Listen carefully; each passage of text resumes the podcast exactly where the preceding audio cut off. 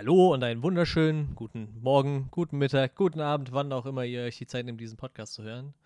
Äh, ja, herzlich willkommen zu einer neuen Folge vom Onscreen Podcast. Äh, mein Name ist Manuel. Ähm, wir sind heute noch mal in kleiner Besetzung. Wir haben immer noch dasselbe technische Problem wie äh, bei der letzten Folge. Ähm, unser Chef Johannes ja, krebst noch mit seinem kaputten Windows rum und er kriegt sein Mikrofon nicht mehr ans Laufen. Ja, ähm, wir hoffen, dass er dann zu unserem fünfjährigen Jubiläum wieder da ist. Aber ich. Steht das bald an? Hatte ich gar nicht mehr auf dem Schirm. Ja, im Mai tatsächlich. Mai, stimmt. 8. stimmt. Mai, so ein Monat ja. ungefähr. Dann haben wir Fünfjähriges tatsächlich. Ja, äh, wie ihr gehört habt, ich bin nicht alleine da. Frederik ist äh, an meiner Seite weiterhin.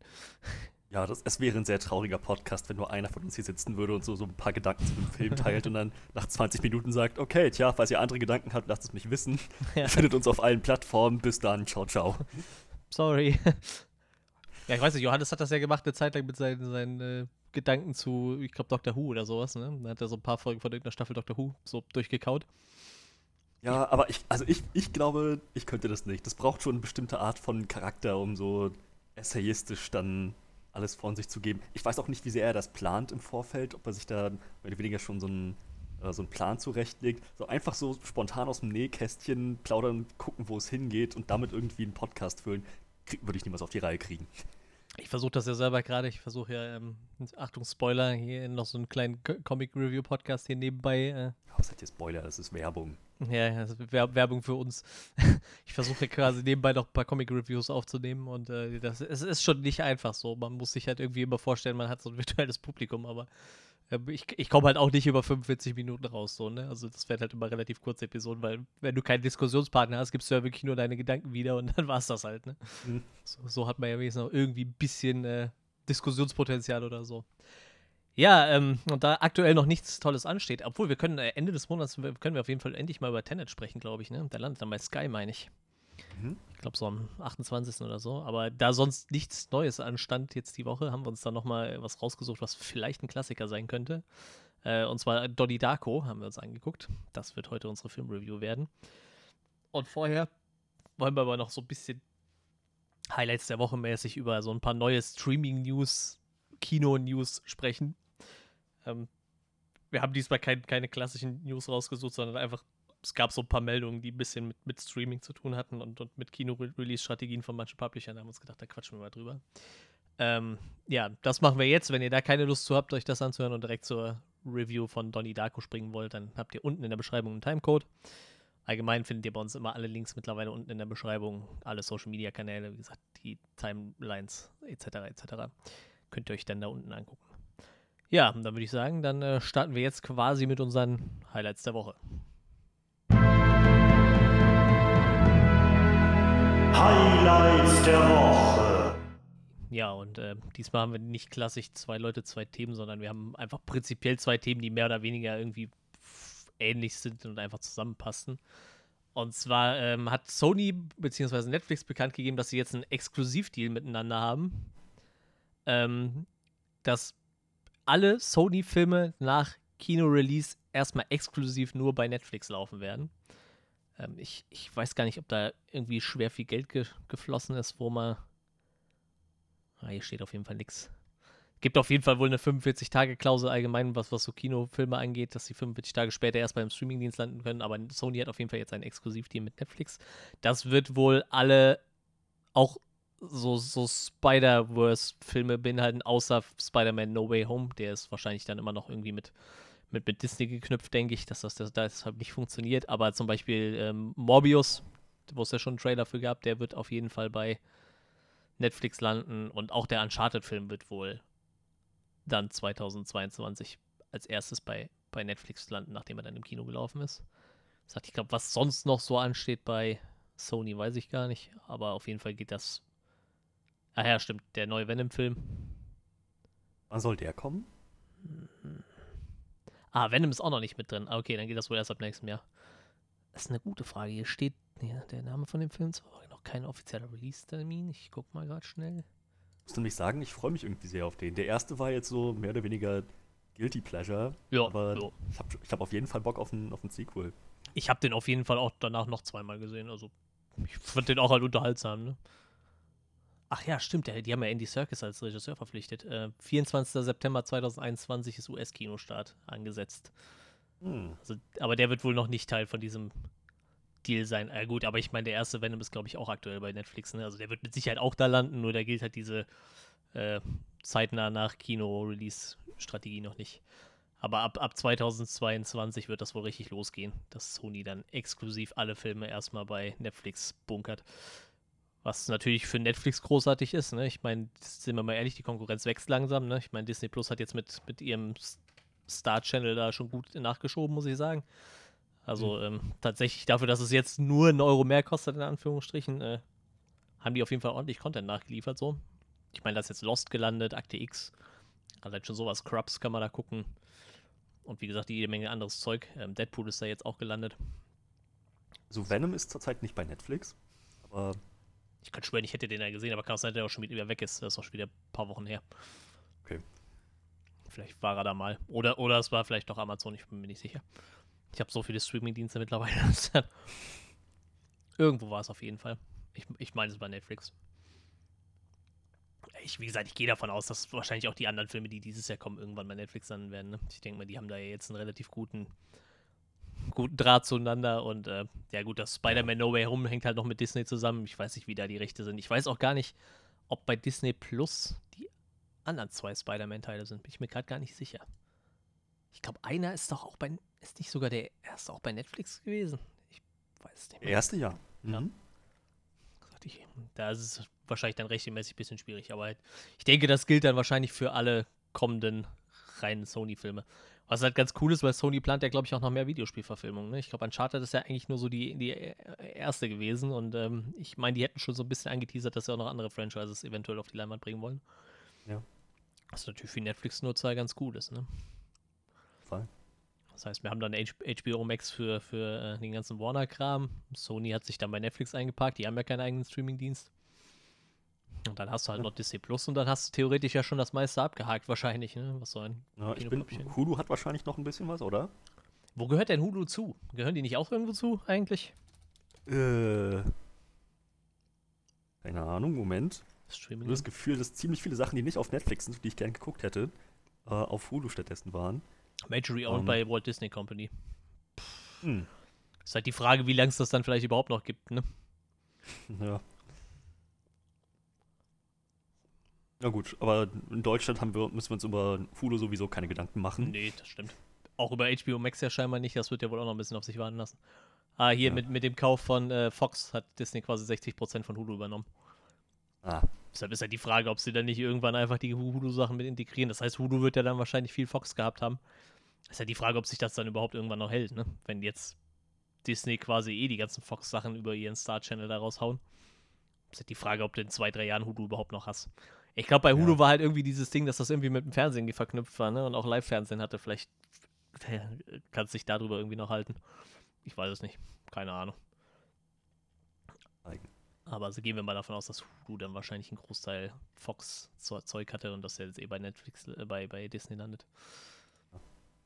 Ja, aber. Früher oder später alles. Ja. Ihnen gehört bald einfach alles. Wenn sie Netflix kaufen, dann, dann ist halt vorbei. ich weiß nicht, Netflix hat doch jetzt auch irgendwie ähm, ganz viele Sachen gekauft. Irgendwie eine, eine, Doku von Kanye West für 22 Millionen oder so. Und äh, ich, ich glaube hier exklusiv den neuen Chris Pratt-Film auch für keine Ahnung wie viel Millionen. Also Netflix haut gerade richtig Kohle raus. Und ich weiß jetzt nicht, wie das mit, mit äh, Netflix und Sony läuft. Aber da wird ja Netflix wahrscheinlich auch äh, ordentlich Geld rausgeballert haben, denke ich mal, für, für den Deal. Ne? Ich denke mal, Sony wird sich das ja auch gut bezahlen lassen. Ja, aber die fahren ja auch äh, ordentlich Gewinner in den letzten Jahren. Ne? Muss man ja schon sagen. Dafür, dass die anfangs immer noch rote Zahlen geschrieben haben, nur und jetzt dann irgendwie da ihre 250 Millionen Gewinn machen im Jahr. Hm. Gar nicht schlecht. Bessern sich. Ja, auf jeden Fall. Ja, ansonsten das noch, noch irgendwie was zum, zum Streaming, irgendwelche Neuigkeiten? Ja, genau. Das war jetzt, also das, das, war dieses Ding mit Sony und Netflix, das war so das eine. So, und dann hatten wir vor ein paar Wochen über die News gesprochen, dass Warner Brothers jetzt alle Filme gleichzeitig bei HBO Max raushaut. Was bei uns ja nicht funktioniert, weil wir keine HBO Max haben und Warner ja scheinbar auch noch nicht so so, so die Eile hat, das in Europa an den Start zu bringen, wahrscheinlich auch erst nächstes Jahr. Ähm, und jetzt haben sie aber bekannt gegeben, dass, dass diese Release-Strategie nur für dieses Jahr gilt. Also nur die Filme, die 2022 rauskommen, äh, 2021 rauskommen werden, gleichzeitig bei HBO Max und im Kino landen. Was halt einfach der Corona-Pandemie geschuldet ist, weil die ja nicht überall einfach Kinos offen haben und äh, aber man sieht ja jetzt gerade, ich glaube hier, ähm, ähm, ähm, ähm, ohne jetzt den Film zu spoilern, aber ich glaube, Godzilla vs. Kong rettet gerade im Kino so den Arsch da in den, in den Staaten, wo die halt dürfen. Ne? Also die Leute, die rennen ja scharenweise ins Kino, so ist ja ein richtiger Verkaufsschlager, der Film. Ähm, vielleicht haben sie darüber hinaus einfach gemerkt, dass Kino vielleicht doch noch Relevanz hat. So. Ich weiß mhm. es nicht. Vielleicht spielt das so ein bisschen damit rein, aber auf jeden Fall hatte wohl der, der, der ich glaube, es war der CEO von, von äh, Warner, der hat dann irgendwie gesagt, dass dass wohl ab 2022 wieder eine klassische Release-Strategie gefahren wird. Das heißt erst Kino und dann HBO Max. Nur halt klar, die, die Sachen von Warner werden wahrscheinlich dann auch einfach ex exklusiv bei HBO Max landen. Und ich in Europa werden wir dann wahrscheinlich ja weiterhin dann Sky als, als Hauptanbieter erstmal haben, so lange bis HBO Max dann hier am Start ist. Falls es denn überhaupt kommt, muss man ja erstmal gucken.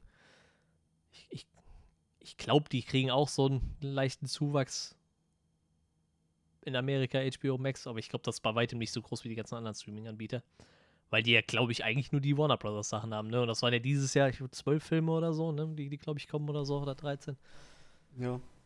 Also wohl hier Batman ist ja ein Film, der, glaube ich, 2022 starten soll mit Robert Pattinson. Der wird dann wohl auch im Kino landen, ganz normal. Er hat wohl auch ex explizit gesagt, so, so große DC-Movies, die sollten schon erst im Kino laufen und bevor man die dann im Streaming zeigt. Also. Hat er recht. Ja. Ich gehe auch davon aus, dass sich bis dahin die Nummer mit der Pandemie auch schon gelegt hat. Ja, auf jeden Fall. Bis nächstes Jahr sollte da wohl irgendwas passiert sein, ne? Außer das Ding mutiert halt immer weiter und wir brauchen dann den nächsten Impfstoff. Und ich meine, wir sind ja jetzt schon dabei, dass ähm, Impftermine vergeben werden, dass Impfstoff produziert wird. So, das, ich ich glaube, länger als irgendwie noch ein halbes Jahr oder maximal noch ein Jahr werden wir uns damit nicht rumschlagen müssen. Ja, ich denke auch. Langsam geht es also, mit, mit dem Lockdown, mit einigen anderen Konsequenzen vielleicht schon noch. Ja, das denke ich auch. Naja, schauen wir mal. Ja, ähm, so, so viel dazu. Wie gesagt, ähm, Warner Bros. wird ihre Release-Strategie wieder kippen zu 2022. Ich weiß auch immer noch nicht, ich habe jetzt gelesen, also theoretisch hat Mortal Kombat zum Beispiel einen Kino-Release-Termin für in Deutschland. Ich glaube 6. Mai oder so. Ich sehe da noch kein offenes Kino, wenn ich ehrlich bin. Ja, nee. Donnerstag, 6. Mai. Werden einfach immer weiter nach hinten verschoben bis, keine Ahnung, Anfang Herbst. Ich weiß nicht, Wonder Woman haben wir ja relativ Zeit, haben wir ja dann doch irgendwann mal bei Sky bekommen, ne?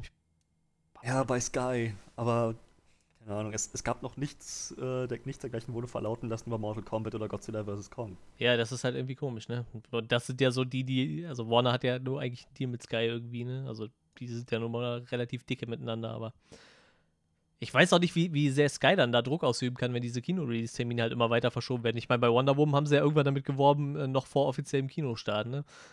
Ja. ja. kann man jetzt so und so sehen, ja, vor offiziellem deutschen Kinostart, aber halt auch irgendwie schon ein halbes Jahr nach amerikanischem Kinostart oder so, ne? Ich weiß grad gar nicht, ist Sky äh, deutsches Unternehmen? Das sind halt Engländer, glaube ich. Ich meine, die haben ja mal Premiere gekauft, das war, glaube glaub ich, deutsch, das heißt, ne? Die sind so der, der Europa.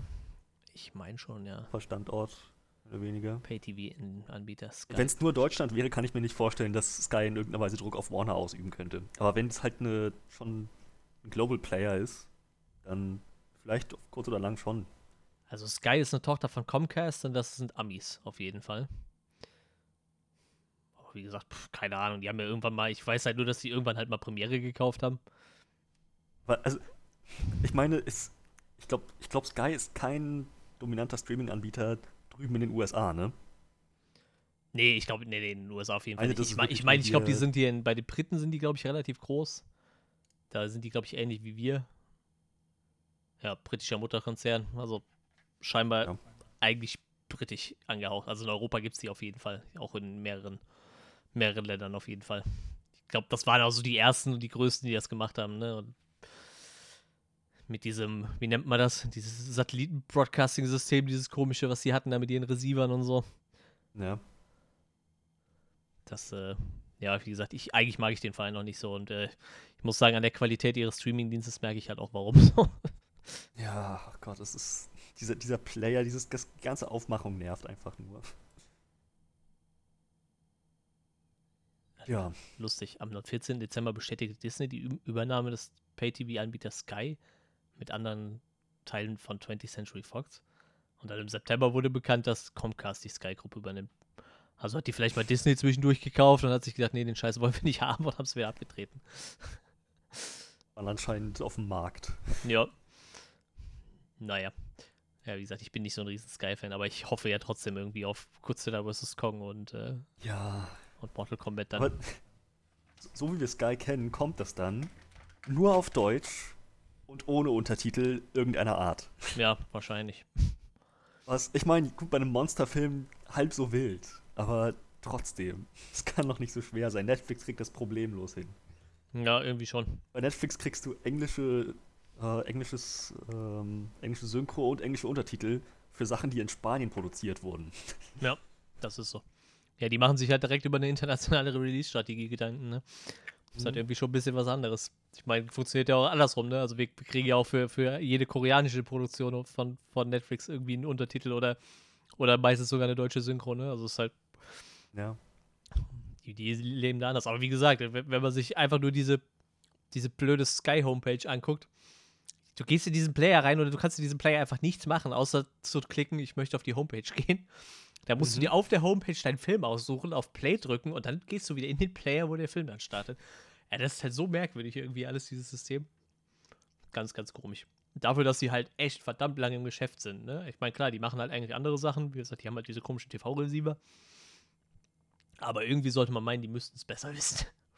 Wenn der Player wenigstens in irgendeiner Weise einen Vorteil hätte gegenüber dem direkt im Browser stream ja. wie bei Netflix. Aber hat er nicht. Bei nee. Netflix kannst du jederzeit 10 Sekunden zurückspringen ohne Qualitätsverlust. Bei dem Player springst du 10 Sekunden zurück oder vor und es ist irgendwie 240 Pixel für 10 Sekunden. das ist mir noch nicht mal aufgefallen. Das habe ich, glaube ich, bis jetzt noch nie einmal gemacht. Ja, das ist halt ganz bäch. Und dann unter dieses, äh ich, ich weiß, ich glaube, mit dem Chromecast kannst du Sky gucken, aber zum Beispiel mit dem Firestick kannst du es nicht gucken. Und angekündigt haben sie das schon so vor einem Jahr oder so, dass das halt irgendwann kommt ja, wir, wir, wir entwickeln gerade eine App für, für den Fire TV Stick. Und ich sage so, ja, hättet ihr auch vom Jahr schon machen können, so, ne? Das ist jetzt nicht so ein Akt.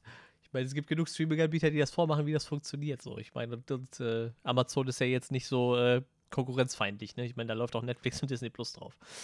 Ja. Naja. Ja, wie ja, gesagt. Ich glaube, Sky können wir uns als potenziellen ähm, Sponsor für unseren Podcast irgendwann mal komplett abschminken. Wir haben jetzt so viel über die abgelästert in den letzten Monaten. Das Schlimme ist, die sponsern Podcasts. So, wenn die eine große Serie haben, wo es was zu sponsern gibt, ne? so zu Chernobyl haben die ganz viele Podcasts gesponsert in Deutschland. Ja, egal. hey Disney Plus, ich feiere euren neuen Star-Channel. ja, wie gesagt, man kommt halt leider bei manchen Sachen nicht um Sky rum. Ist halt so. Für die ganzen HBO-Sachen muss man halt leider zu Sky. Oder was heißt leider, muss man dann halt bei Sky gucken. So läuft das halt ja, ähm, das waren die kurzen Streaming-News. Wie gesagt, so ein bisschen in der Corona-Pandemie tut sich ja noch irgendwas, wo man mal drüber sprechen muss. Wie gesagt, ich sehe noch keinen äh, 6. Mai-Release-Termin für Mortal Kombat, muss ich sagen. Und äh, mhm. alles andere ja, muss dann Sky und Warner aus, ausdiskutieren, denke ich. Gut, so viel zu unserer kurzen Corona-Edition vom äh, von den Highlights der Woche. viel über Streaming gequatscht. Ja, dann äh, würde ich sagen, dann stürzen wir uns doch jetzt mal auf äh, unsere Review für diese Woche und schauen mal, wie uns Donnie Darko so gefallen hat.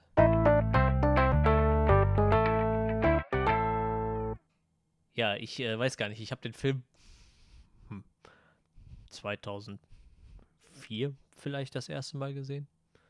Oh, drei Jahre nach Release. Ja, ja, ja, irgendwie so meine, da war ich gerade 16 so, ne? Da kann man den, glaube ich, ganz gut gucken irgendwie. Ich meine, das glaube ich auch ab 16. Ähm, mhm. Auch nur, weil ich irgendwo so ein Cover mit diesem Hasen gesehen habe. Also mit, mit dem Frank. Und äh, ich das irgendwie abgefahren fand und ich hatte damals irgendwie schon immer gerne Horrorfilme geguckt habe und dachte, das könnte halt ein guter Horrorfilm sein. Äh, so ein richtiger Horrorfilm ist es ja nur irgendwie nicht.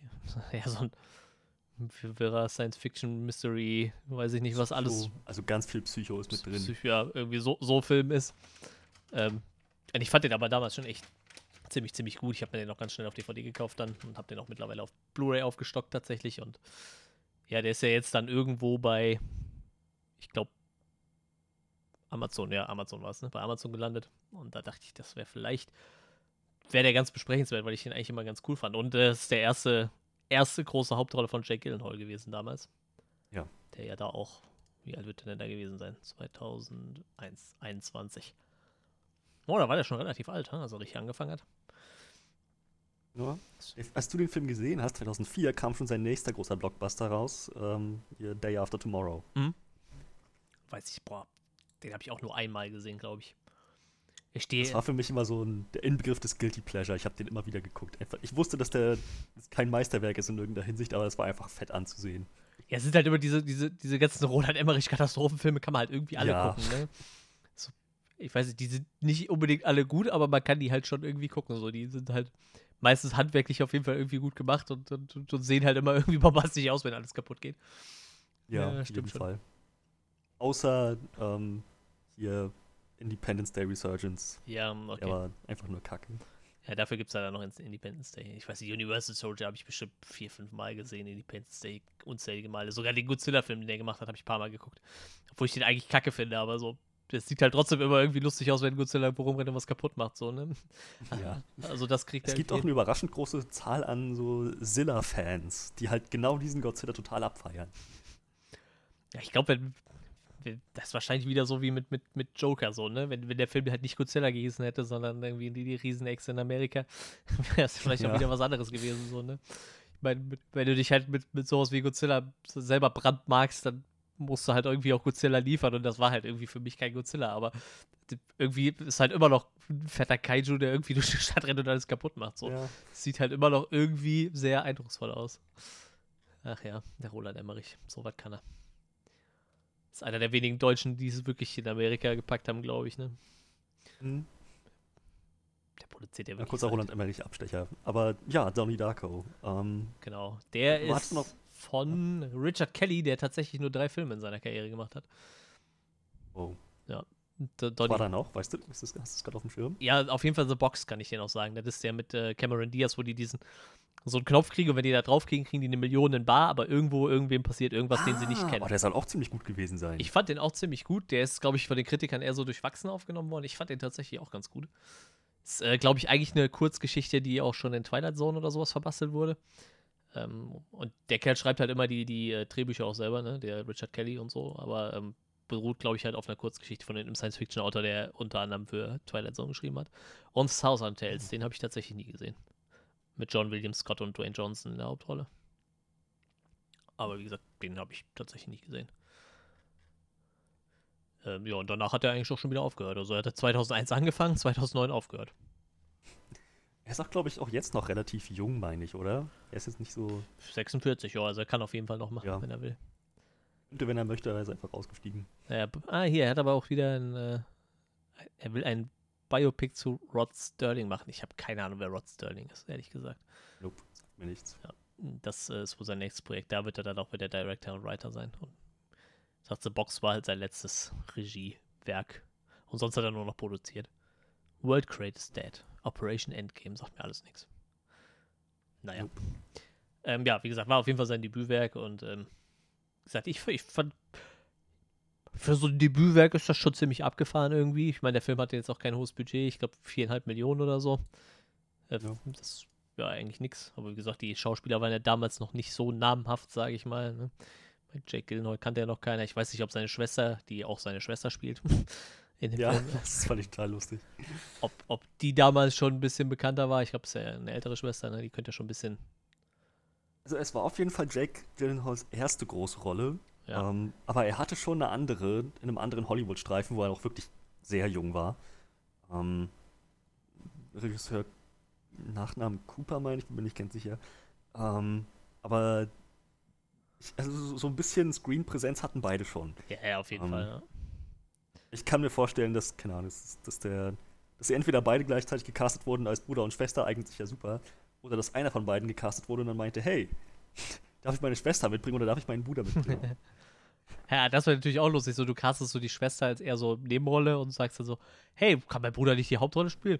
Ja, klar. wer weiß. Aber ich meine, also Maggie ist ja die, die, die ältere Schwester, drei Jahre älter, meine ich. Ähm, die hat auf jeden Fall vor äh, Jake angefangen zu Schauspielern. Also. Ich wusste ja, halt, das ist halt waren, auch scheinbar eine, eine, ganz äh, relativ bekannte Filmfamilie, so, ne? Der Vater ist mhm. scheinbar Regisseur, die Mutter war Produzentin und Autorin oder ist. Also scheinbar äh, lag das bei denen schon in der Luft, dass sie sowas wahrscheinlich irgendwann machen. Ja, ich meine, der, der Vater spielt ja auch den Vater. Ach, ist dem so? Okay. Jupp. Das ist verrückt. Die ganze Familie spielt damit. Witzig. Ja, ähm, wie gesagt, äh, die, die Gillenholz. Ja, und ich weiß nicht, irgendwo taucht dann auch Patrick Swayze drin auf, fand ich dann irgendwie witzig. Ich weiß nicht, ob der zu der Zeit noch schwer bekannt war. Ähm, ich, der ist ja auch nicht so alt geworden, ne? Er hat 2009 an, an Krebs gestorben, glaube ich. Äh, kannte man ja eher so durch Dirty Dancing irgendwie und dann, weiß ich nicht, da dachte ich auch so, wow. Spielt da so ein, weiß ich nicht, Motivationscoach, so einen christlichen ja, Schrägstrich Kinderschänder oder Kinderpornoring-Betreiber. Heiße Luft, alles, was seine, seine, Antwort auf alle Lösungen, auf, auf alle Probleme ist. Liebe dich selbst, liebe deine anderen, such Liebe, alles mit Liebe. Ja. Das ist schon. Wie gesagt, ist halt, halt irgendwie witzig, was für Leute mal da so rauskrabbeln. So eine ganz kleine Rolle war irgendwo noch Seth Rogen zu sehen, da kann ich mich noch nicht mal mehr dran erinnern, dass der da mitgespielt nee. hat. Tja, verrückt. Drew Barrymore spielt auch irgendwo mit. Hm. Verrückt. Ja, ähm, dann gucken wir doch erstmal, was uns in dem Film so, ja, oder warte, anders. Du hast den Film ja noch nicht gesehen. Hattest du Erwartungen an den Film, sagen wir mal so? Ich habe ja jetzt quasi schon erzählt, dass ich den schon damals. Wir hatten ja vorhin schon mal so kurz angerissen, ob das vielleicht ein Klassiker sein könnte. Ich habe schon so oft den, diesen, diesen Film als Name-Drop einfach gehört. Donnie Darko hier, Donnie Darko da und, und das Ende und, und, so ein ikonischer Charakter. Ich habe einfach dieser, der, der, Titel dieses Films ist mir so oft begegnet äh, im Laufe der letzten Jahre. Ähm, also wahrscheinlich auch schon vorher, aber ich habe es erst in den letzten Jahren so richtig wahrgenommen. Ich hatte halt über den Film schon viel mehr gehört, als ich den jemals gesehen habe. Aber ich habe das Einzige, was ich darüber wusste, war, dass der Film halt recht berüchtigt dafür ist, ähm, dass, dass er halt wirklich die Eier hatte, seinen Hauptcharakter gegen Ende umzubringen. Ja. Ähm, und mehr wusste ich eigentlich noch gar nicht. Sehr, sehr viel mehr war mir, war mir noch nicht darüber bekannt. Und das ist ein etwas älterer Film. Ich wusste aber auch nicht von wann. Ich konnte den zeitlich überhaupt nicht einordnen. Ich habe den nie gesehen bis heute. Ähm, ich habe heute also erst erfahren, 2001 Film und dann genau gesehen, worum es in dem Film eigentlich geht. So, ähm, in, in, dem Moment, wo ich realisiert habe, dass es so ein Psycho-Thriller, teilweise mit so ein paar Fühlern im Horror drin, war ich richtig gecatcht. Ich dachte, oh geil, ich habe ich hab Bock auf so einen Film.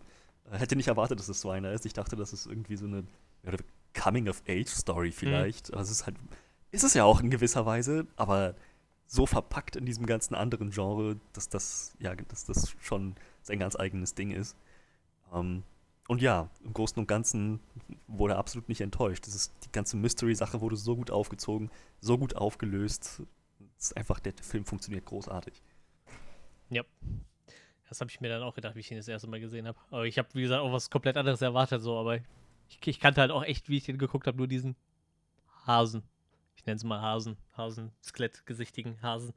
Jetzt, wo ich den im Film gesehen habe, dachte ich, ja stimmt, den Hasen, den habe ich auch immer wieder mal gesehen, so als Bild. Aber ich habe den nie wirklich hundertprozentig mit Donnie Darko in Verbindung gebracht. Ja, den gibt es halt auch einfach total oft irgendwie so als T-Shirt-Motiv oder so, weißt du? Dann kommt der halt irgendwer dagegen und hat, der hat den, einfach nur diesen Hasen auf dem T-Shirt, so ohne irgendeinen Schriftzug. Und dann mhm. weißt du so, okay, ja, der, äh, wenn man den Film dann gesehen hat, weiß man, okay, der ist halt irgendwie Donnie Darko-Fan dann. Aber die Tatsache, dass es da schon so ein Fandom gibt, ich meine, Donnie Darko ist, denke ich, ein Klassiker. Kann man nicht anders sagen. Ja, wahrscheinlich schon, ne? Ja, ähm, dann würde ich sagen, dann tauchen wir doch mal ein bisschen tiefer ein und gucken mal, was uns äh, gut gefallen hat in dem Film. Und ich kann halt direkt sagen, so Jake Gyllenhaal liefert halt schon ab für seine erste Rolle, für seine erste große ja. Rolle, ne? Das ist schon. er hat halt. Ich habe auch ein Interview mit ihm gesehen ähm, heute, wo er sich dazu ein bisschen geäußert hat. Er meinte, er war halt, es war genau in diesem Punkt in seinem Leben, wo wo er so, ähm, ja, so für sich verortet hat oder verorten musste, wo er hin will und, und wer er ist, halt so, halt genau dieses Coming-of-Age-Ding. Und dass er auch ziemlich verwirrt war und ein bisschen erschlagen von dem, was da vor ihm lag, von, seinem, von dem Leben, das da vor ihm lag. Äh, und dass er dann meinte, es hat ihm sehr geholfen, dass er in genau diesem Moment diese Rolle spielen konnte, wo es eigentlich genau darum geht. Und umgekehrt konnte er halt sehr viel in diesen Charakter reinstecken, das den halt so lebendig gemacht hat. Also ja, er funktioniert da super, er spielt das super. Immer so ein bisschen, äh, immer so ein bisschen neben der Spur, Hm, weil er ja quasi So. die ganze Zeit irgendwelche. weiß, weiß nie genau, was, was ist jetzt sein Deal? Ist er jetzt wirklich, dreht er jetzt wirklich am Zeiger oder ist er der einzig, der einzig ähm, klar denkende Mensch in dieser Welt? So. Und das Schlimme ist, wenn du den Film zu Ende geguckt hast, weißt du es ja bis zum Ende immer noch nicht so genau. Und der Regisseur meinte auch, dass er das absichtlich ganz offen Ja, lassen möchte. ja, ja ich habe auch so ein bisschen Tri- Trivia zu, zu, zu der Deutung vom Regisseur durchgelesen. Das ist halt schon. Äh, Aber ich, ich meine, ähm, dass der Regisseur doch so ein, wo wir schon beim Mystery-Aspekt waren, den kann ich in dem Moment auch nochmal ganz doll loben. Aber ich meine, der Regisseur hat doch in diesem Moment auch so, so, so einen Moment eingebaut, ähm, wo er quasi hintet, darauf, darauf hinweist, dass das alles nicht nur Donnie Darkos Batshit Craziness ist, sondern tatsächlich real ist. Nämlich, wenn seine äh, Psychiaterin ihm sagt, du kannst deine Medikamente absetzen, das sind eh nur Placebos, du hast keine Schizophrenie, mehr oder weniger. Ja. hm, stimmt, ja.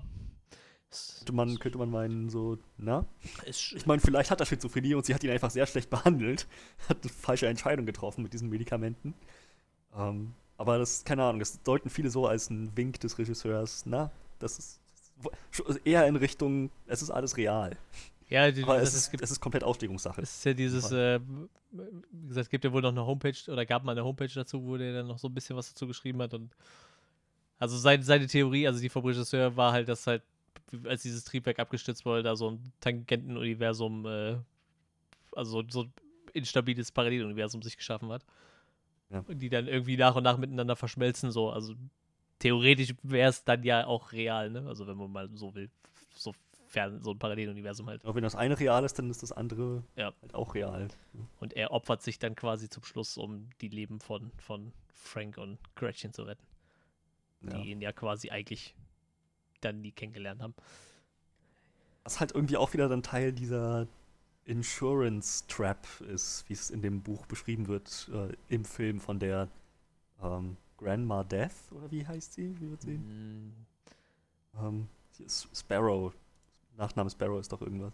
Ja, ähm, ich, ich, die halt dieses Buch über die Philosophie der Zeitreise geschrieben hat, wo das dann, wo alles halt ziemlich genau aufge aufgelistet ist. So die Menschen, die er kennenlernt, ähm, Frank selber, der ist irgendwie, der zu Tode gekommen ist und dann ein, ein manipulierter Tod hat, der dann den, den manipulierten Lebenden auf den richtigen Pfad leiten muss, so, ihn, ihn quasi in eine Falle stellt und ihn, ihn dazu zwingt, dass er dieses Schicksal erfüllt.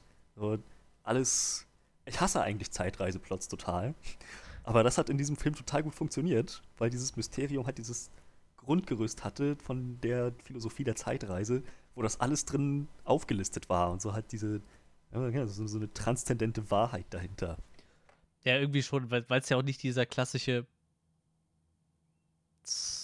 komische Zeitreiseplot ist, wo man sich die ganze Zeit Gedanken drüber machen will, muss, ob es funktioniert halt, ne? Ich meine, hier wird Mhm. halt am Ende irgendwie eine Schleife dadurch geschlossen, dass der Typ halt einfach stirbt und dann ist halt einfach vorbei so, ne? Ja, Ich glaube, in dem Moment hört man dann noch drüber äh, auf, drüber nachzudenken, ob das alles so viel Sinn macht mit so einer Zeitreise. Und so ist es halt einfach zwei parallele Stories, die einfach dadurch dann enden, dass diese Turbine auf ihn drauf fällt. Ja. Ist ja auch. und er halt sich im Laufe des Films immer weiter mit diesem Schicksal abfinden muss. Ja, genau. Das, ähm, ich, ich mochte auch, äh, musste ich auch gucken, wer das war. Hier seine, seine, äh, seine Freundin, Gretchen. Freundin? Hier bekam die. Schauspielerin die ganze Zeit so bekannt vor. die spielt halt bei Hunger Games mit. Daher kannte ich die dann. Das war dann so das. Und bei, äh, äh, bei Sucker Punch, genau, da spielt sie auch mit. Da spielt sie quasi die älteste von den Damen. Das Gesicht kam mir bekannt vor. Ja, ich, äh, bei Hunger Games ist das halt. Hast du die Hunger Games Teile alle gesehen? Tribute von Panem? Nicht alle. Ich glaube, wie viele sind es? Vier, ja. Ja, ich glaube, ich habe drei von vier gesehen. ja. Das ist die, die äh, zu denen in den Fahrstuhl steigt und sich einfach direkt auszieht. Das, Ah, ha, okay. ja, die. Ich, ich weiß nicht mehr, aus welchem Distrikt die kommt halt, aber auch so eine von den nachher Verbündeten halt, ne? Aber ge- genau die war das halt, ne? Und äh, daher kann ich die halt in erster Linie und ich glaube, ich glaube, Sweet P heißt der ihr Charakter bei Sucker Punch, wenn mich nicht alles täuscht. Nee, Rocket. Ihr Charakter ist Rocket. Auf jeden Fall bei Sucker Punch, eine von den Mädels da. Daher kann ich die auf jeden Fall. Ich sag nur, da ist sie halt auch, die ist ja auch da, dann deutlich jünger, ne? Ich meine, das ist ja dann erst Anfang 20 auch. Ja, aber auch die super, super Leistung. Ja, fand ich auch ziemlich Die hatte halt noch auch eine, so eine ganz wahrscheinlich genau das, was der Regisseur wollte, so eine ganz verrückte Chemie mit Jake Gyllenhaal. Ja. So, also mit seinem Charakter, diese beiden Charaktere einfach so beide diese merkwürdige, bisschen ähm, halt so sehr, sehr außerhalb des Normalen, irgendwie Querdenker, ganz schräge Typen, bisschen verrückt. Ja, such dir den süßesten Typ in der Klasse aus und dann setzt sich neben den größten Freak. Die Lehrerin ist noch, das, das, die, das ist doch auch eine bekannte Schauspielerin, die habe ich doch auch schon zigmal gesehen. Ja, ich weiß. Ähm, so verschiedenen Filmen. Aber bin ja gerade überlegt, war, war die nicht in American Pie oder war sie in Nachts im Museum? Irgendwie, keine Ahnung. Wie, wie hieß die denn nochmal? Wie hieß die Lehrerin denn nochmal? Ähm. Mrs. Nee, nee, fällt mir, fällt mir gerade nicht ein. Aber die hat halt eine total Karen tragende Rolle dafür, wie sie, wie sie, wie, die, wie sie Donny halt immer wieder diese Hinweise gibt und auf den richtigen Weg leitet. Aus ihrer, aus seiner Sicht ist sie die einzig gute Lehrerin. So, halt auch so wieder dieses, diese schräge Verrücktheit irgendwie noch mit verkörpert. Da, das ist Drew Barrymore tatsächlich. Die Lehrerin. Äh, woher, woher kennt man sie, woher kennt man sie noch? Ja, die hat hier, glaube ich, eine, die hat auf jeden Fall so viele Filme gemacht, dass sie bei IMDb eine eigene äh, Liste mit ihren Filmen hat. äh, Charlie's Angels 2000. Äh, Charlie's Angels 2003. äh, Miracle sagt mir gar nichts. Die True Barrymore Show. Poison Ivy. War hier denn Batman Forever. Ah, ja. Ja, doch, ich erinnere mich. Wen hat die denn bei Batman gespielt? Blended, Miss You Already. Sugar, eine von Two-Face Assistentin. Okay. 50 erste Dates. Ein TV. Ich, ich, bei den Filmen sagt mir hier gerade nicht so viel. Ja, so ein paar Adam Sandler-Filme auf jeden Fall. Also Batman Forever, daran erinnere ich mich, dass sie da gespielt hat. Die anderen, Beverly Hills Chihuahua, He's Just Not That... Ah, He's Just Not That Into You. Daran erinnere ich mich. Ich glaube, da habe ich sie drin gesehen, ja. Verträge ähm, von Charlie kann ich mich noch dran erinnern. Die habe ich bestimmt ja. mal gesehen. Oh, im ersten Screamer hat sie auch mitgespielt.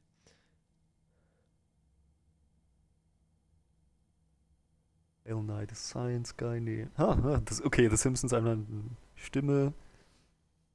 Ja, wie gesagt, man kennt die auf Family jeden Fall. Die, die, ist schon relativ lang dabei und auch relativ viel da, äh, rumgekommen in ihrer. Oh, Wayne's World hat sie auch mitgemacht. ich glaube, die ja. war halt auch als Kinderdarstellerin schon relativ bekannt. Ne? Also man kennt die auf jeden Fall. E.T. der Außerirdische. Ja, aber halt auch die, also sowohl sie als Schauspielerin super, als auch der, der Charakter, diese Lehrerin, die halt irgendwie so keine die scheint zu verstehen, was da, was da abgeht, was da Sache ist. Und entweder das oder einfach ihre, ihre Art zu unterrichten, sie, ihre Art, wie sie mit, äh, mit dem Leben umgeht, mit Kunst umgeht, mit Literatur umgeht, ähm, ist halt genau das, was Donny brauchte. Ich meine, schon ein ziemlich, ziemlich krasser Move, wenn eine neue Schülerin kommt. Dann dein, dein Tipp ist, setz dich hinter den heißesten Typen, den du findest. Und, und das Mädel, das sich wegsetzt, musste einfach nur so, setz dich um. So, mach Platz. Ja, die ist schon eine schräge Lehrerin, aber ich glaube, ich hätte auch lieber so einen Lehrer gehabt, wenn ich ehrlich bin. Das wäre auf jeden Fall mal was anderes gewesen. Aber absolut realistisch, dass sie gefeuert wird. Ich hatte schon so, ja, ja, ja, auf jeden Fall. Also für, für diese Unterrichtsmethoden wahrscheinlich. Ich weiß noch, ich hatte so eine Lehrerin, die kam halt immer mit dem Motorrad auf die Arbeit gefahren, so. Das, das war halt immer schon so ein Highlight. Und wenn die, äh, wenn wir so Gruppenarbeiten gemacht haben, die hat die halt immer zufällig ausgelost. Normalerweise haben wir bei Gruppenarbeiten immer so, ja, sucht euch einen Partner und macht die halt, ne? Und bei der war dann so, die hat dann immer ein Kartenspiel ausgepackt und dann machte die so immer ihre Poker-Mission-Moves, weißt du, so mit Karten durch die Luft spreizen und so. Und fing dann an, so Pokerkartenmäßig so die Gruppen zusammenzusuchen. So, das war auch mal sehr, sehr lustig. Das war so unsere schrägste Lehrerin. Aber ja, ich glaube, ich hätte trotzdem gerne mal so eine Lehrerin gehabt, so eine richtig abgefahrene, die irgendwie mal was außerhalb der Norm probiert, irgendwie. Aber ja, ähm, durchaus äh, nachvollziehbar, dass man irgendwann gesagt hat, ja, die ist äh, ein bisschen zu schräg mit ihren Lehrmethoden. Die ist ja auch ganz gut angeeckt da mit, den, mit, mit dem Elternbeirat und den Lehrern eigentlich. Ja. Die ist auch, ich meine, die taucht am Ende in der Szene des Hauptuniversums, wo alles wieder normal ist, taucht sie auch nicht auf. Um, ne? Ja, das stimmt, ist, jetzt wo du sagst. Die ist, die ist nur im Paralleluniversum zu sehen und macht allen möglichen weirden Scheiß. Stimmt, da hätte ich jetzt so gar nicht drauf geachtet, aber jetzt, wo du sagst, es kann gut sein, dass sie da gar nicht aufgetaucht ist. Ja, die ist ja auch so, ja, eine von den wirreren Sachen, die in diesem Paralleluniversum passiert sind, das stimmt schon. Ja. Vielleicht hat sie dann da einfach gar nicht gegeben.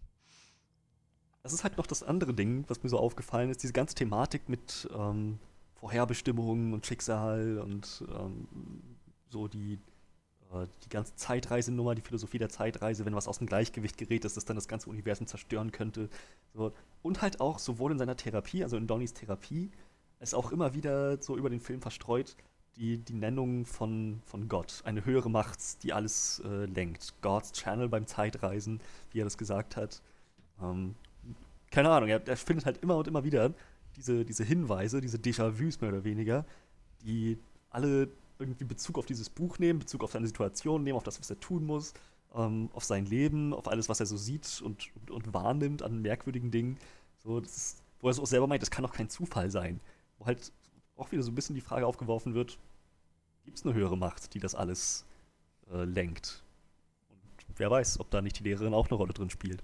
Ist halt, funktioniert halt in diesem Mysterium halt genauso gut. Ähm, es passt sehr gut in dieses Mysterium rein. Du weißt halt nicht, was genau Sache ist, du weißt nicht genau, woher das alles kommt. Du siehst halt nur, dass Donny irgendwie versucht, da drin zurechtzukommen und seine Rolle zu erfüllen sucht. Ja, und einfach meistens ohne zu fragen, das tut, was Frank ihm sagt. Ja. Du denkst, hm, vielleicht solltest du nicht dieses Haus abfackeln. Ich meine, im Endeffekt hat es ja dann irgendwo einen Nutzen gehabt, so, wenn man dann einen Kinderpornoring damit aufdeckt, aber. Es war auch super befriedigend zu sehen, wie Donny diesen Typen einfach auf seine, seine ganze Scheiße hinweist. Also, du bist einfach nur, du laberst nur Kacke hier. Ne? Ja. war eine tolle Szene. War der, war, war der da eigentlich bei denen in der Schule? Ja, ja ne? das war bei denen in der Schule in der, in der Aula. Das ist doch auch schon wieder so. Wer holt denn so einen Spinner in seine Schule? Du guckst dir doch ein Video von dem anderen denkst dir so, boah. Es gab doch die eine Lehrerin, die mehr oder weniger seine Bücher in ihrem Unterricht benutzt ja, ja. hat, die auch nur alles aufgeteilt hat in Angst und Liebe. Und es gibt nur diese zwei Emotionen und alles, was sich im Leben abspielt, passiert zwischen diesen beiden Emotionen. So, die dann auch am Ende nicht wahrhaben wollte, dass er ein Kinderporno-Ringmitglied war, ähm, der die noch irgendwie so eine, so eine, Verschwörungstheorie unterstützen wollte, dass das alles, sehr, dass es eine Schmierkampagne gewesen sei. So, die war halt, die war halt völlig neben der Spur, die hätte man feuern müssen. Ja, eigentlich schon. Eigentlich war die wahrscheinlich unzurechenbarer wie die, die mit, mit den schrägen Lehrmethoden. Absolut. Das war schon echt abgefahren der Film ist halt voll mit irgendwelchen abgefahrenen Charakteren. Da muss es aber halt echt so, Frank ist ja schon fast noch der harmloseste, dieser Hase, der da immer zwischendurch mal auftaucht. Und, der ist wenigstens doch irgendwie klar. Ja, irgendwie und der schon, hat ja. klare Absichten irgendwie, in denen der, der hat nichts zu verstecken oder so. Der ist. alle, alle anderen sind total bisschen merkwürdig. Der Vater, äh, die Mutter, so beide halt so sehr krasse Pole in der, in der Erziehung. Und auch beide so ein bisschen so eine ganz merkwürdige Art der Ehe, wo sie dann beide sagen, so, der Vater findet es einfach nur lustig, was Donny mit seinen Mitschülern macht, dass er, dass, dass er so rebelliert.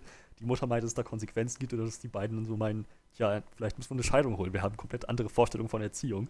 Und das einfach nur weglachen, so, wir passen super zueinander. Das ist einfach, das ist einfach nur herrlich. Um, ähm, aber so, die ganzen Filme überdenken, so, irgendwas stimmt doch mit den Leuten hier nicht. Es ist ein bisschen wie mit äh, Derry in, in, Stephen Kings Sachen. sind die alle irgendwie so ein bisschen, die sind alle irgendwie so ein bisschen crazy. Ja, die Mutter ist so die einzige, wo ich noch so die Hoffnung habe, dass sie eigentlich noch normal war in dem Film. So gibt halt diese Szene, wo sie da immer, wo sie neben ihm sitzt, so mit Tränen in den Augen, der dann so fragt, so, äh, wie ist es denn, so einen verrückten Sohn zu haben? Und sie, sie dann sagt, mhm. so, ist es toll. so, ja. Ich denke so, okay, die, die scheint irgendwie, so ist sie irgendwie noch die normalste von dem ganzen Haufen. Ne? Diese ganze Stadt ist voll mit Verrückten. Aber es ist halt schon geil, wie, wie sich die, vor allem, wenn, wenn, wenn man den halt so das erste Mal sieht, ich meine, ich wusste ja jetzt schon, wo es drauf hinausläuft, aber so, wenn er dann irgendwann mal Frank quasi ohne Maske das erste Mal sieht, ist so, was ist mit deinem Auge passiert? Und dann irgendwann siehst du halt erst die Szene, wie er ihm dann quasi ins Auge schießt, so, weil er seine ja. Freundin überfahren hat. So total abgefahren irgendwie. Normalerweise wäre ich halt wirklich ein bisschen angepisst von solchen Zeitschleifen, weil die einfach kausal nicht funktionieren.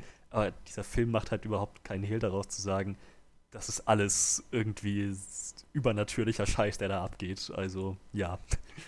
Ja, das ist es halt. Man hat halt nicht so das Gefühl, da wird halt.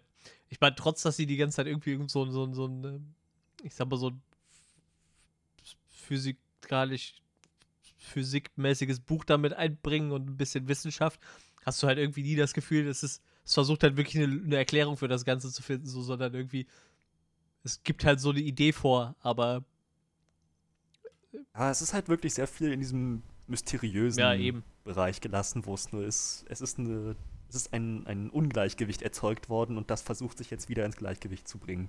So, das ist so sehr metaphysisch, gar nicht so sehr physisch. Man hat halt nicht so das Gefühl, dass Frank auf einmal mit dem äh, eingeschossenen Auge im Kino sitzt, weil er gerade eine Zeitreise gemacht hat und dahin gereist ist, sondern weil irgendwas ja. drumherum einfach nur nicht stimmt.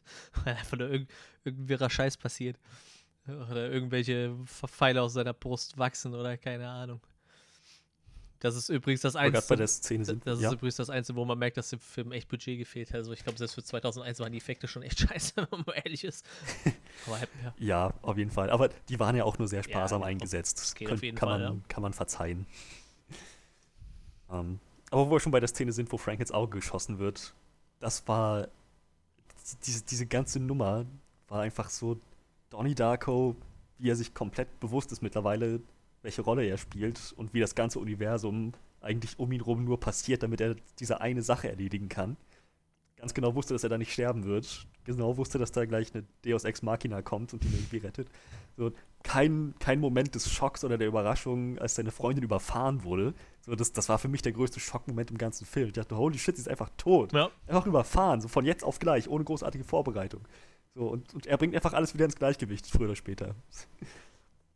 Ja, das war wahrscheinlich auch der Grund. Ja, da ist halt die Frage, wie weit ist er sich da schon seiner Rolle bewusst? ich meine, irgendwie.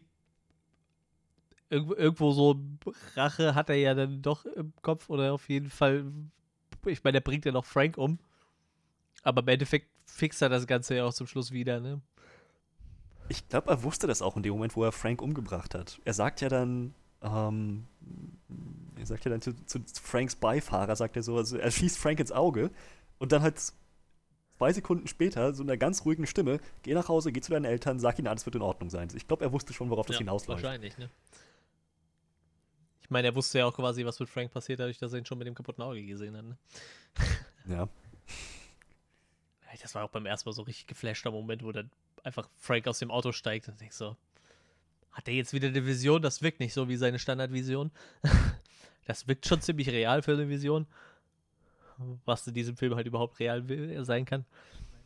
Aber das macht einfach Spaß. Der Film, der macht einfach Spaß. Der, der ist halt so abgefahren fesselt irgendwie. Ich meine, der geht ja auch fast zwei Stunden, ne? Aber. Hatte ich nicht den Eindruck, das ist recht, richtig verflogen. Ja, 108 Zeit. Minuten so, der, der zieht einen schon echt mit. Ich würde auch echt gerne mal den Director's Cut sehen, muss ich sagen, von 128 Minuten. Ich habe den Director's Cut gesehen. Da sind halt immer wieder so die so, so Schnipsel von ähm, äh, von, von, von diesem Buch drin, von der Philosophie der Zeitreise, wo halt, wo man nochmal genau lesen kann, ähm, was da gemeint ist und dann was, was genau halt Bezug nimmt auf das, was gerade passiert. Das ist wirklich so ein bisschen strukturiert wie so ein, ja, wie so Kapitel für Kapitel in diesem Buch. Ja, es war halt richtig cool. Der konnte den Director's Cut ja nur machen, weil der so weil er auf einmal so einen Kultcharakter gekriegt hat, der Film, ne? Sonst hätte der das gar nicht machen können. Der Film hat dann einfach im Nachhinein ja. so viel Kohle eingespielt, er konnte da die Musik benutzen, die er wollte. Also der hatte wohl anfangs noch nicht mal scheinbar ja die Kohle gehabt, um alle Lizenzen für alle Songs zu kaufen, die er wollte. Und das konnte er dann alles mit dem Director's Cut noch machen. Das ist halt schon ja. ziemlich, ziemlich gut. Sagt, er hat auf jeden Fall einen guten Stempel hinterlassen, der Gute. Das, mich erinnert das immer so ein bisschen an irgendwie so Memento-Zeug von, von äh, Christopher Nolan irgendwie, ne? Was so, so ein Erstlingswerk, ja. so ein richtig abgefahrenes Mystery-Erstlingswerk, was direkt so voll eingeschlagen ist. Ich meine, gut, es, Memento ist ein bisschen anders, aber ich meine, dass ein kompletter Film, der rückwärts erzählt wird, ich meine, das äh, musst du auch erstmal hinkriegen. Und ich meine, das hat mit der, der mittlerweile auch Kultstatus irgendwie. Und das ist hier bei dem Film halt genauso, ne? Du musst halt nur echt eine, eine total wirre Idee haben, wo du dann sagst, okay, äh, das würde ich gerne auf die Leinwand bringen und irgendeiner muss es dir dann abkaufen. Und wie gesagt, dann nachher hat sich dann zu dem Kult entwickelt, dass er dann doch das noch machen konnte, was er damit eigentlich vorhatte. War halt schon ganz cool. Donnie Darko. Ja. Ähm. Überlegt gerade. Wir haben jetzt quasi nur über die. Nee, eigentlich haben wir nicht nur über die Schauspieler gequatscht, wir haben über die Schauspieler und über die ganze Story gequatscht. Der, der, der. Die halt wirklich sehr gut gemacht ja. ist. Ähm, das Ja, die ganze Atmosphäre funktioniert halt. Alles fühlt sich halt dieser, dieser Seltsamkeit. Der ganze Film schreit das förmlich. Ja, auf jeden Fall. Ja. Ich mag das. Äh ich, ich Der, ja, atmosphärisch ist der auf jeden Fall wie Sau. Ähm, ich, ich bin gerade überlegen, oh, noch irgendwas, was ich sagen wollte, jetzt habe ich vergessen.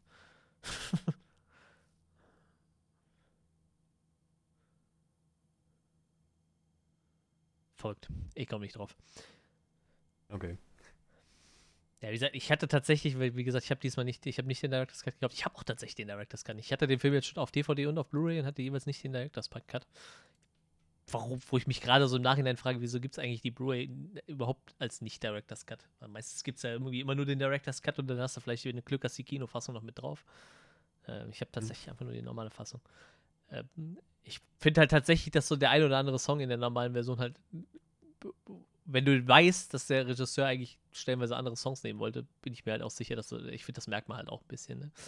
Also, dass da definitiv irgendwie Songs drin sind, wo ich mir so denke, der hätte wahrscheinlich was anderes besser gepasst und ich gehe halt fast davon aus, dass er die dann auch einfach getauscht hat in seinem, äh, in, in, dem Director's Cut dann. Ne? Deshalb will ich ihn unbedingt mal noch sehen. Das heißt, ein bisschen schade, dass der Regisseur halt nach diesen drei Filmen quasi schon wieder aufgehört hat. Ich hoffe, da kommt halt noch irgendwann mal was nach. Ich meine, der war ja, wie der Film rauskam, auch noch relativ jung. 2001 war der, ja, war der 26, ne? Oh, Bisschen wie unser hier, äh, unser, wie sagt Max, Max Klischinski. Das ist auch, glaube ich, erst Ende 20, ne? Ja. Und Regisseur da jetzt schon rum. Der ist jetzt übrigens auch wieder für irgendwas nominiert, als äh, für das beste unverfilmte Drehbuch, glaube ich. Bei irgendeinem Autorenpreis ein Drehbuch eingereicht. Das hat gerade. Ein Werk, das wir noch nicht gesehen richtig, haben. Richtig kann sich da, glaube ich, ein bisschen was auf seiner Facebook-Seite zu durchlesen, falls euch das interessiert. Also guckt mal bei Max Klischinski vorbei. Ich habe nur gesehen, für, für, irgendwas ist er nominiert, für irgendeinen Autorenpreis für das beste unverfilmte Drehbuch. Klang auf jeden Fall wieder ganz interessant. Der wird seinen Weg auch noch machen. Finde ich schon ganz interessant, dass wir Hi. den zu seinem Erstlingswerk dann mal im Podcast hatten. Ich hoffe, wir kriegen den noch öfter vor die Linse, wenn er da nochmal was macht. Ist immer ganz spannend, so aus erster Nähe zu mitzukriegen, wie jemand sowas dreht ja, wie gesagt, ich, ich, ich würde halt diesen, diesen Richard Kelly so ein bisschen auf eine Ebene stellen wie die alten Sachen von, von äh, Christopher Nolan, obwohl der, glaube ich, schon deutlich mehr Budget hatte für seinen ersten Film. Ja. Ich weiß gar nicht mal gerade, weil es mich interessiert, wie steht der denn so bei den Kritikern da? Ja, 87% bei Rotten Tomatoes. Ne? Das ist natürlich schon nicht schlecht für deinen ersten Film. 7,6 von 10. Wenn man mal davon ausgeht, dass das jetzt ein Filmgenre ist, was nicht unbedingt jeden anspricht. Es gibt ein er hat schon was geleistet. Es gibt ein Sequel, das heißt S. Darko. Was? Aber das ist wahrscheinlich nicht von ihm, ne? Hm. Nicht vom selben Regisseur. Nee, nee. Denke ich. Und es geht um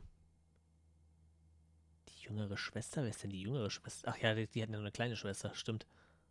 Die schlafwandelt, ja. ja. Die beim, die beim Tanz.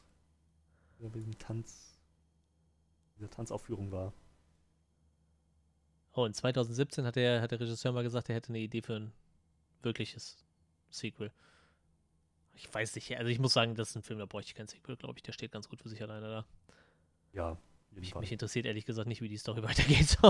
die ist, war für mich mit dem Beenden des Paralleluniversums vorbei. Ja, so ziemlich. Ja. Also wenn dir nichts mehr einfällt, sollten wir vielleicht dann mal rüber schwappen, ob uns irgendwas nicht so gut gefallen hat. Ja muss sagen, da kommt bei mir aber auch dann tatsächlich nicht so viel bei rum. So, ne? Ich meine, dass die yeah. Effekte für den für die Zeit ein bisschen äh, bisschen schlecht waren. Ich meine, aus heutiger Sicht kannst du das ja eh nicht mehr sehen. Ich meine, der Film ist 20 Jahre alt. Ne?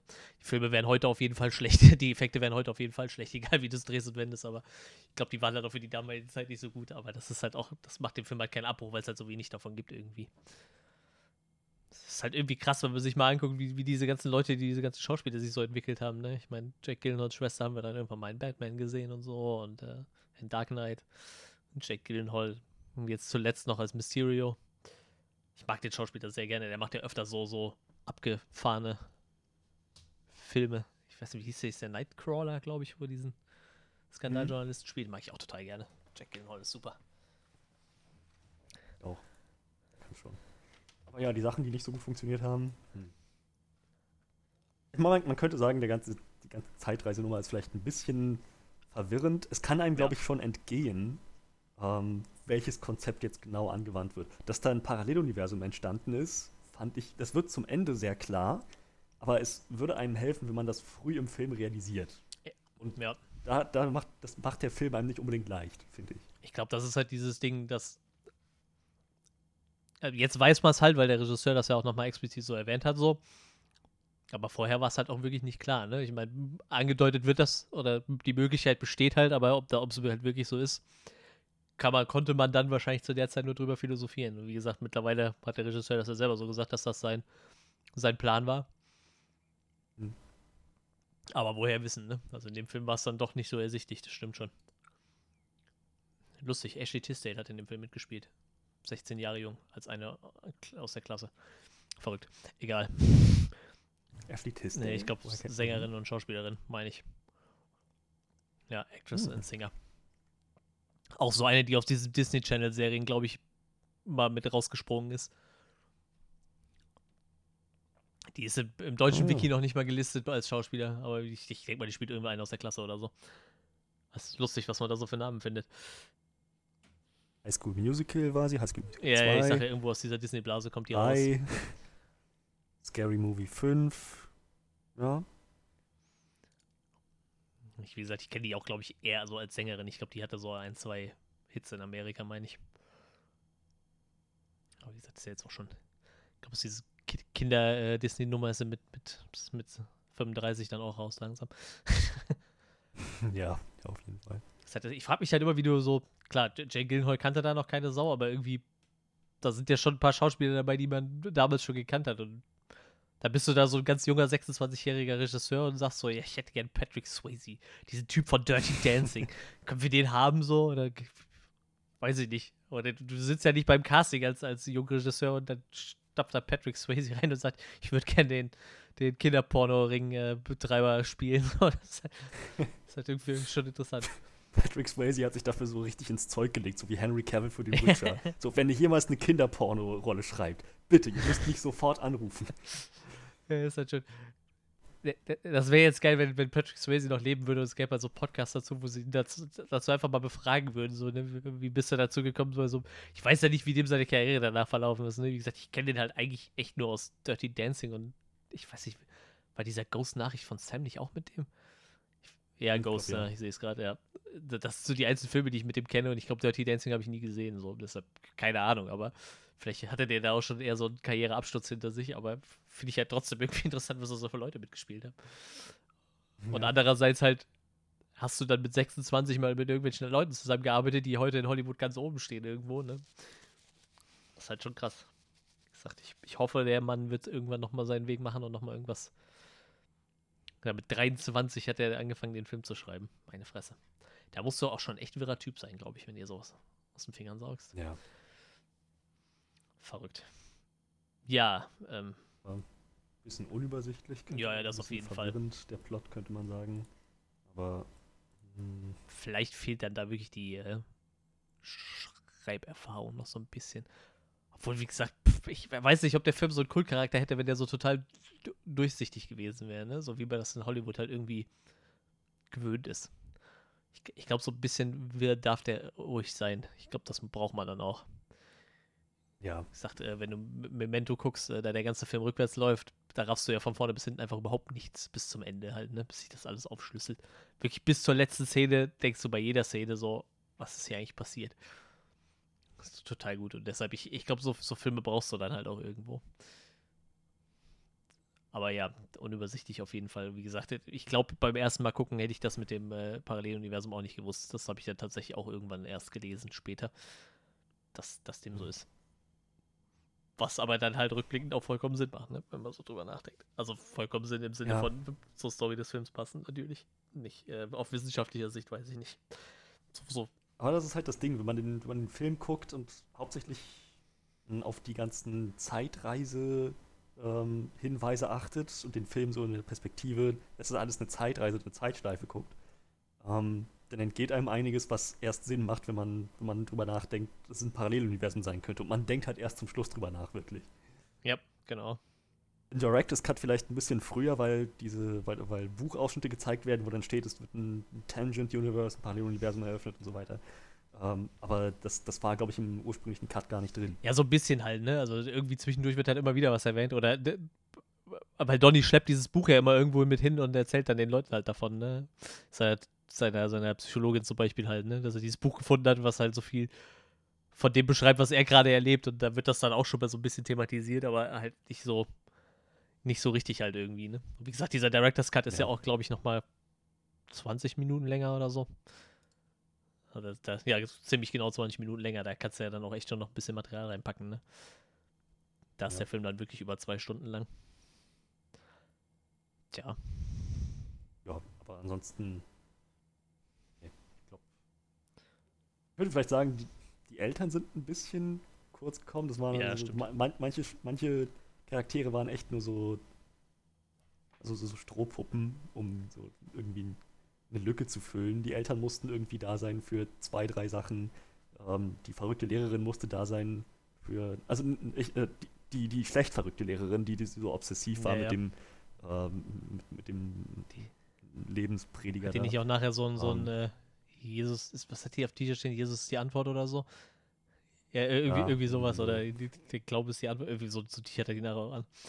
Ich erinnere ja, die, ja, die musste halt auch irgendwie nur so da sein, um diesen, dieses Klischee ein bisschen abzudecken. Ich finde, der Vater, der kommt halt um, echt sehr zu kurz. Ich meine, die Mutter, die hat ja schon irgendwie noch so ein bisschen eine Aufgabe irgendwie zwischendurch, ne? Aber der Vater, ja. der ist halt, der sitzt halt meistens so da und ist irgendwie zufrieden mit alles so, wie alles läuft mit seinem verrückten Sohn so. Aber bei der Mutter geben sie halt wenigstens ein bisschen Substanz, indem der, so der ab und zu so mal eine emotionale Szene geben, wo sie dann irgendwie, wie gesagt, wie wenn sie mit ihm da sitzt und er sie fragt, ob, ob, ob wie es ist, einen verrückten Sohn zu haben, so, ne? Also die hat halt schon ja irgendwie noch ein bisschen Substanz gekriegt halt, ne? muss dann irgendwie entscheiden. Ja, der Vater ist einfach irgendwie nur ja, da genau. und die Schwester halt auch. Ja, irgendwie, irgendwie schon. Das stimmt. Aber ich denke, mehr würde ich dann auch. Mehr würde mir jetzt beim besten Willen nicht einfallen. Ja, da müssen. Ich meine, es hat schon seinen Grund, warum diese Charaktere ein bisschen kurz gekommen sind. Der Film hat sich auf andere Sachen fokussiert. Richtig, das ist es. Ist halt auch dann nicht so wichtig, ne? Wie gesagt, die Perspektive des Vaters wäre halt schon irgendwo spannend gewesen, wahrscheinlich. Aber wie gesagt, vielleicht war es ihm halt auch einfach wirklich egal. Ich meine, man hat es ihm halt abgekauft, ne? War jetzt nicht so, als wäre das schlecht geschauspielert gewesen, so, ne? Er wirkt halt einfach so wie irgendjemand, der entspannt seinen Lebensabend noch verbringen will, da so, und der einfach mehr oder weniger seine Ruhe will. Ob der Sohn jetzt verrückt ist oder nicht. Und die Mutter, die hat sich ja dann noch schon ein bisschen mehr in den Kopf gemacht irgendwie. Ja. Ja, ich muss sagen, bei dem Film muss man halt echt, müsste man halt echt graben, um viel Schlechtes zu finden, so, ne? Der, der läuft halt echt gut. Ist halt leider so. Aber ich meine, aus irgendeinem Grund hat er ja so einen Kultstatus. Vielleicht, weil er halt ja. einfach funktioniert. Und jetzt weiß ich es auch, das ist ein Film, den ich auf jeden Fall weiterempfehlen ja, würde. Das geht mir auch so. Ähm, ach ja, der Film hat übrigens noch ziemlich, ziemlich viele äh, popkulturelle Referenzen, gerade im Horrorbereich. Ne? Könnte man vielleicht mal noch erwähnen. Das habe ich aber eben vielleicht noch vergessen. Also sowohl die Mutter als auch der Vater, die lesen halt beide Stephen King-Romane. die, die, Mut, die, Mutter hat halt S in der Hand und der Vater hat Tommy Knockers. Fand ich irgendwie ganz witzig. Ich weiß nicht, im, Kino gucken sie sich halt äh, Tanz der Teufel an. Finde ich ganz witzig. Ich glaube, Halloween läuft noch, ne? Und die, äh, ich wollte gerade sagen, die Passion Christi, aber der war es nicht. Das war die letzte Versuchung Christi.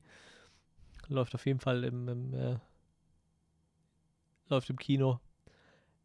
Irgendwo ist äh, eine kurze Geschichte der Zeit von Stephen Hawking noch versteckt, da kann ich mich noch dran erinnern. Das lag irgendwo auf dem Tisch. Das habe ich aber auch erst gelesen und dann gesehen. Also der hat auf jeden Fall so ein paar äh, paar kleine, kleine Referenzen. Ich glaube, Outrun wird irgendwann mal gespielt auf so, einem Arcade-Automat oder so. Ist, ist, ist, halt ganz nett. Also man bedient sich, der Film spielt ja irgendwie Ende der 80er, also man bedient sich dann auch schon ein bisschen der 80er so. Deshalb, wie gesagt, ich glaube, da war Stephen King gerade auf seinem, seinem Höhepunkt äh, mit, mit S und, und Tommy Knockers, die waren da, glaube ich, relativ frisch beide. Passt auf jeden Fall ganz gut rein. Der ja. Mann hat dann auch seine Hausaufgaben gemacht. Ja, und danach ging es für viele steil bergauf, nur für den Regisseur nicht. Der hat nur noch zwei Filme gemacht. Hm. Blöd. Jake Gyllenhaal, heute gefragter denn je wahrscheinlich. Ja. Hm. Hat noch keinen Oscar bekommen. Ja, hat all, für irgendeine Rolle alle, alle namhaften Preise wurde nominiert, nur nicht für den Oscar. Na, mal schauen, vielleicht kommt er Ah, das war Nightcrawler sogar tatsächlich. Da hat er fast, fast alles für eine Nominierung bekommen. Golden Globes, BAFTAs, Saturn Awards, Critics' Choice Awards, Satellite Award. Alles nur kein Oscar. Seit dem Film mag ich auch sehr gerne, kann ich sehr empfehlen. Nightcrawler mit Jack Gyllenhaal. Ähm, ja, dann würde ich sagen, sollen wir da jetzt noch lang drum rumreden, ne? Also ich würde sagen, der Film ist auf jeden. Fall ein Klassiker. Ähm, in diesem Genre sowieso und allgemein, wie gesagt, jedem, der so ein bisschen bisschen abgefahrenen Mystery-Film steht. Also ich würde es jetzt keinem empfehlen, der auf Zeitreise-Sachen steht, ne? Also das ist jetzt nicht für den klassischen Fan von Zurück in die Zukunft, sondern eher für Leute, die auf so einem abgefahrenen Mystery-Psychofilm Kram stehen. Leute, die wissen, dass Zeitreise sowieso nie wirklich funktioniert. Ja, so, so in etwa, genau. Wie gesagt, kein, kein äh, ist kein krasser Horrorfilm, hat halt so seine Psycho-Elemente, wie gesagt, bisschen Science-Fiction mit drin. Ist auf jeden Fall ein Thriller. Coming of Age. Ein bisschen Coming of Age, genau. Ja, die, die oh, das, das, das ich würde es nicht negativ auffassen, aber den, den ihre Beziehung war schon ein bisschen schräg. Fällt mir gerade so ein, die von, von Donny und Gretchen. Hey, willst du mit mir gehen? Was, wie, wo? Ja, so nennt man das bei uns. Ach so, ja, okay. so, so funktioniert das. Krass, hätte, hätte mir das mal einer mit 15, 16 erzählt, dass man so Frauen aufreißt. Es wirkte wirklich ein bisschen kindisch vielleicht. Das wirkt so, wie wirst du mit mir gehen, ist 10 bis 12 ja, und weniger 15, ja, 16. irgendwie schon. So. diese ganze Beziehung ging immer so weiter. So. Ja, wir, wir, wir gehen jetzt schon acht Wochen. Ja, äh, willst du mich küssen oder wie? So, äh, äh ja. Okay. Vielleicht soll das auch einfach nur unterstreichen, wie wir die beide eigentlich sind. Ja, das, das hat irgendwie noch reingepasst ja. damit, weil die halt beide bei weitem nicht die typischen Teenager. Nee, irgendwie überhaupt nicht. Sind be beide total wir.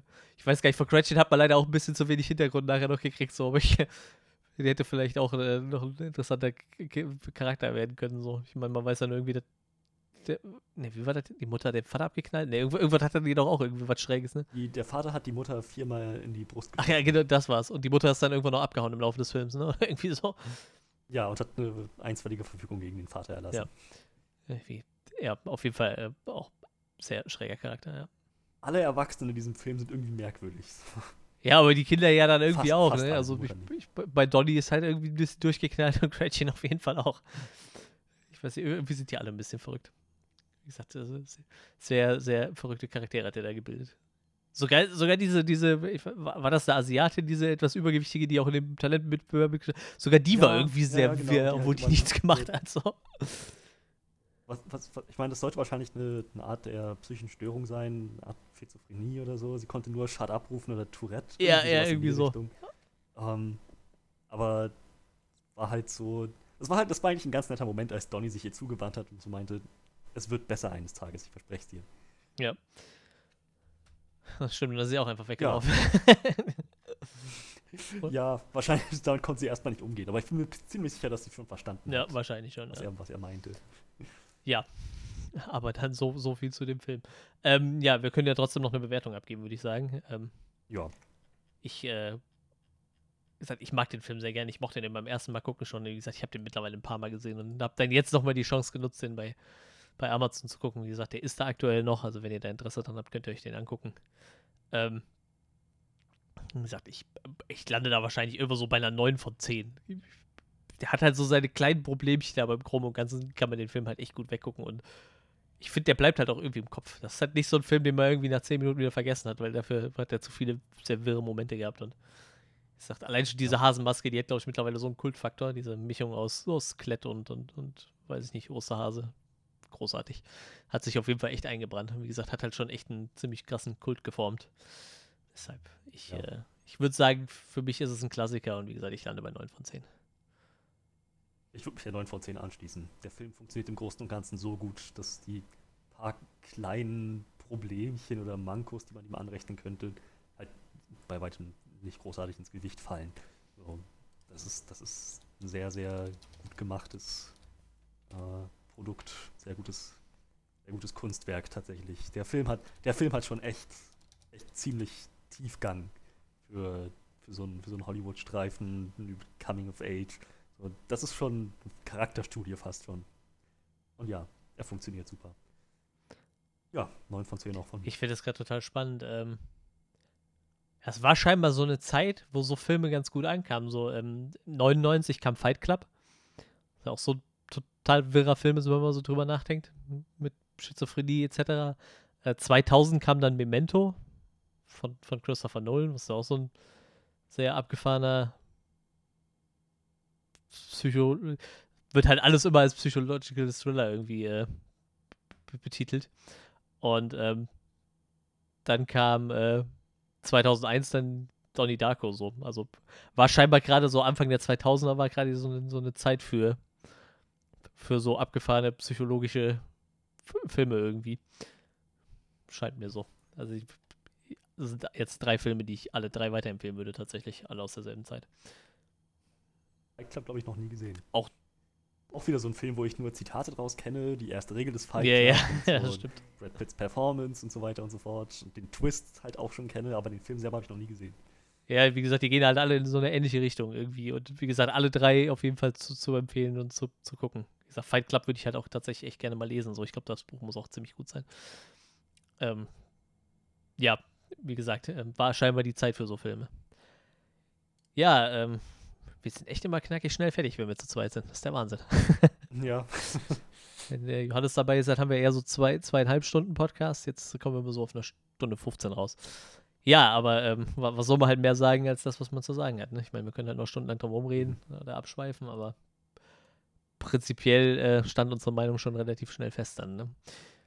Ja, es gibt halt so Filme, wenn man sich einig ist und die beide gut fanden, dann gibt es halt auch nicht so viel Diskussionspotenzial. Dann muss man halt einfach das so stehen lassen, wie es ist. Ja, äh, wir hoffen wieder für nächste Woche, dass Johannes wieder da ist. Können es halt nicht versprechen. Ich meine, Johannes könnte sich hier hinsetzen und mit seiner äh, Webcam-Kamera aufnehmen, aber ähm, wir haben das ausprobiert. Einfach, also er war damit in Teamspeak und es klingt halt furchtbar. Ähm, gesagt, ja, wenn alle Stricke reißen, müssen wir uns mal irgendwann was Neues überlegen. So, ich äh, werde mir irgendwann mal ein neues Audio-Interface holen. Ich wollte meins upgraden. Vielleicht kriegt er dann mein altes so für den Übergang, wenn seins dann nicht läuft. Aber er ist auf jeden Fall im Gespräch, sowohl mit dem Hersteller seines Audio-Interfaces als auch mit Windows. Ähm, irgendwann wird bestimmt was passieren. Das, äh, Immer noch verrückt, wie sowas passieren ja, kann. das, ich mein, wie gesagt, ich hatte vor ein paar Jahren dasselbe Problem mit meinem Interface, aber bei mir hat's dann, hat dann äh, de- der Bauer von meinem Interface schnell reagiert und da gab es halt relativ schnell dann einen neuen Treiber, so der dann wieder lief, ne? Das ist halt kacke, nur wenn Windows da irgendwie so alles zerschießt, was willst du da machen, ne? Da hast du halt auch als, als, als äh, Hardware-Spezialist dann erstmal die Hände gebunden, so, ne? Kannst du dann nur erstmal abwarten. Kannst du nicht für jedes Gerät, was dann ausfällt, erstmal schnell einen Patch hinterher schieben, damit es dann wieder funktioniert, ne? aber dieses letzte Microsoft-Update hat bei einigen was zerschossen. Aber würde würd mal sagen, Johannes ist einer von denen, die am härtesten getroffen Ja, sind. das ist auf jeden Fall blöd. Und das Lustige ist, mit einem Aufnahmeprogramm scheint es noch zu funktionieren, aber das können wir für den Podcast nicht nehmen. Also Johannes kann weiterhin, ihr könnt auf seinem Instagram gucken, er kann weiterhin Musik aufnehmen, das funktioniert noch irgendwie, nur äh, so, sowohl in Teamspeaker als auch in, in, äh, in Audacity, äh, Audacity, wo er seine, seine Podcasts mit aufnimmt, funktioniert es halt nicht mehr. Das ist halt ein bisschen blöd. Aber ja, wie gesagt, äh, wir hoffen, äh, dass er bald wieder da ist. Spätestens, wie gesagt, zu unserem Jubiläumspodcast muss er sich irgendwas einfallen lassen, weil da muss er dabei sein. Wie gesagt, einen Monat. Siehst du, Johannes, wenn du das hörst, einen Monat hast du noch Zeit. Dann wird's Zeit. Ja, und sonst äh, gucken wir mal. Wir krieg, kriegen das schon irgendwie auf die Kette, dass er dann wieder dabei ist. Ja, äh, was wir nächste Woche machen, wissen wir, glaube ich, noch gar nicht. Ne? Ich weiß nicht, ob irgendwas Cooles ansteht. Manchmal schmeißt ja dann doch irgendwie Amazon oder Netflix irgendwas raus, was wir gucken können. Sonst, äh, ja, wir finden schon irgendwas. Ich würde sagen, ähm, das war es dann für diese Woche. Wie gesagt, ihr dürft gerne bei unseren Social Media Kanälen vorbeischauen oder auf unserer Homepage onscreenreview.de. Ähm, wird, wird jetzt alles wieder ein bisschen frequentierter genutzt, auch äh, Instagram und Facebook. Nachdem ich das irgendwie verknüpft gekriegt habe, brauche ich dann immer nur einen Post absetzen. Da kriegt ihr wenigstens da, wenn ihr uns abonniert habt, euren, euren wöchentlichen Reminder, dass eine neue Folge rum ist. Ähm, ja, und sonst, gesagt, äh, gehabt euch wohl. Wir hören uns dann nächste Woche. Auf Wiedersehen.